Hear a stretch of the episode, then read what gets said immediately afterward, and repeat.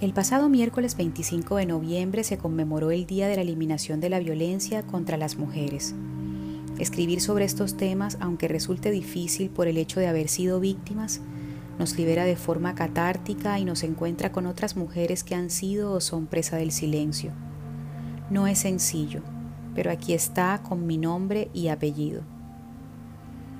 Era mi historia. Sin embargo, me desarmé y entregué la pluma y el papel para que otras manos la escribieran. Quien pensé que sería un gran editor terminó siendo mi gran destructor. Esas manos rudas y grandes no solo tomaron mi lugar apretándome hasta las entrañas, también borraron líneas, tacharon, oprimieron, pusieron puntos finales donde yo quise haber puesto puntos suspensivos, cambiaron signos de admiración por interrogantes, y decididos y mayúsculos sí por eternos y capitales no. Con el paso y el peso del tiempo y de las heridas, el papel de la historia humedeció ante mi mirada intrépida, trémula y directa. Asustada vi cómo otro hacía de mi trama un nudo eterno, sin inicio ni desenlace, todo cada vez más difícil de leer. ¿A dónde fueron mis personajes?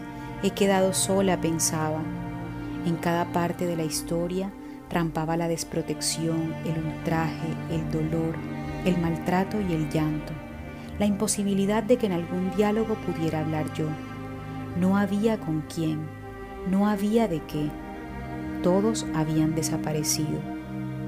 Mientras me reescribía, el nuevo autor tronaba sus dedos y el chasquido era horripilante como si se preparara para desprezar, para ver desangrar, para para lastimar con sus tenebrosas manos, las mismas que con agilidad cambiaban el rumbo de todo y al tiempo me señalaban y me reducían.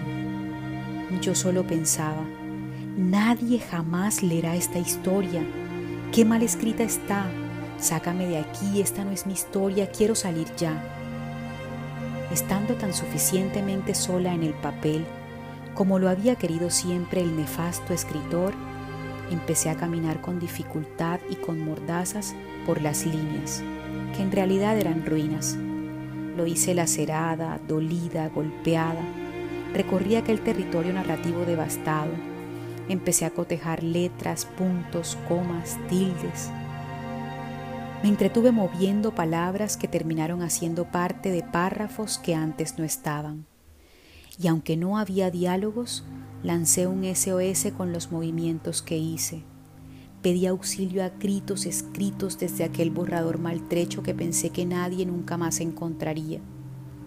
Cuando crees que nadie te lee, que nadie mira el papel ajado, estás equivocada.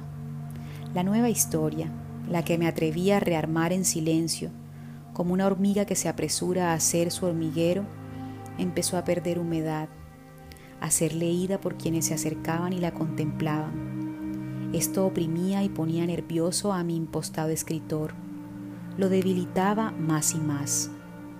Esos lectores que fueron llegando pusieron el dedo en el papel, lo tocaron, extendieron sus manos e hicieron con ellas puentes a los que me agarré para darle rumbo a mi verdadera historia, para reencontrarme con lo que siempre quise ser y contar fueron esos tejidos y esa decisión aguerrida las que terminaron por poner esposas, identificación pública y freno a las manos que tanta destrucción causaron.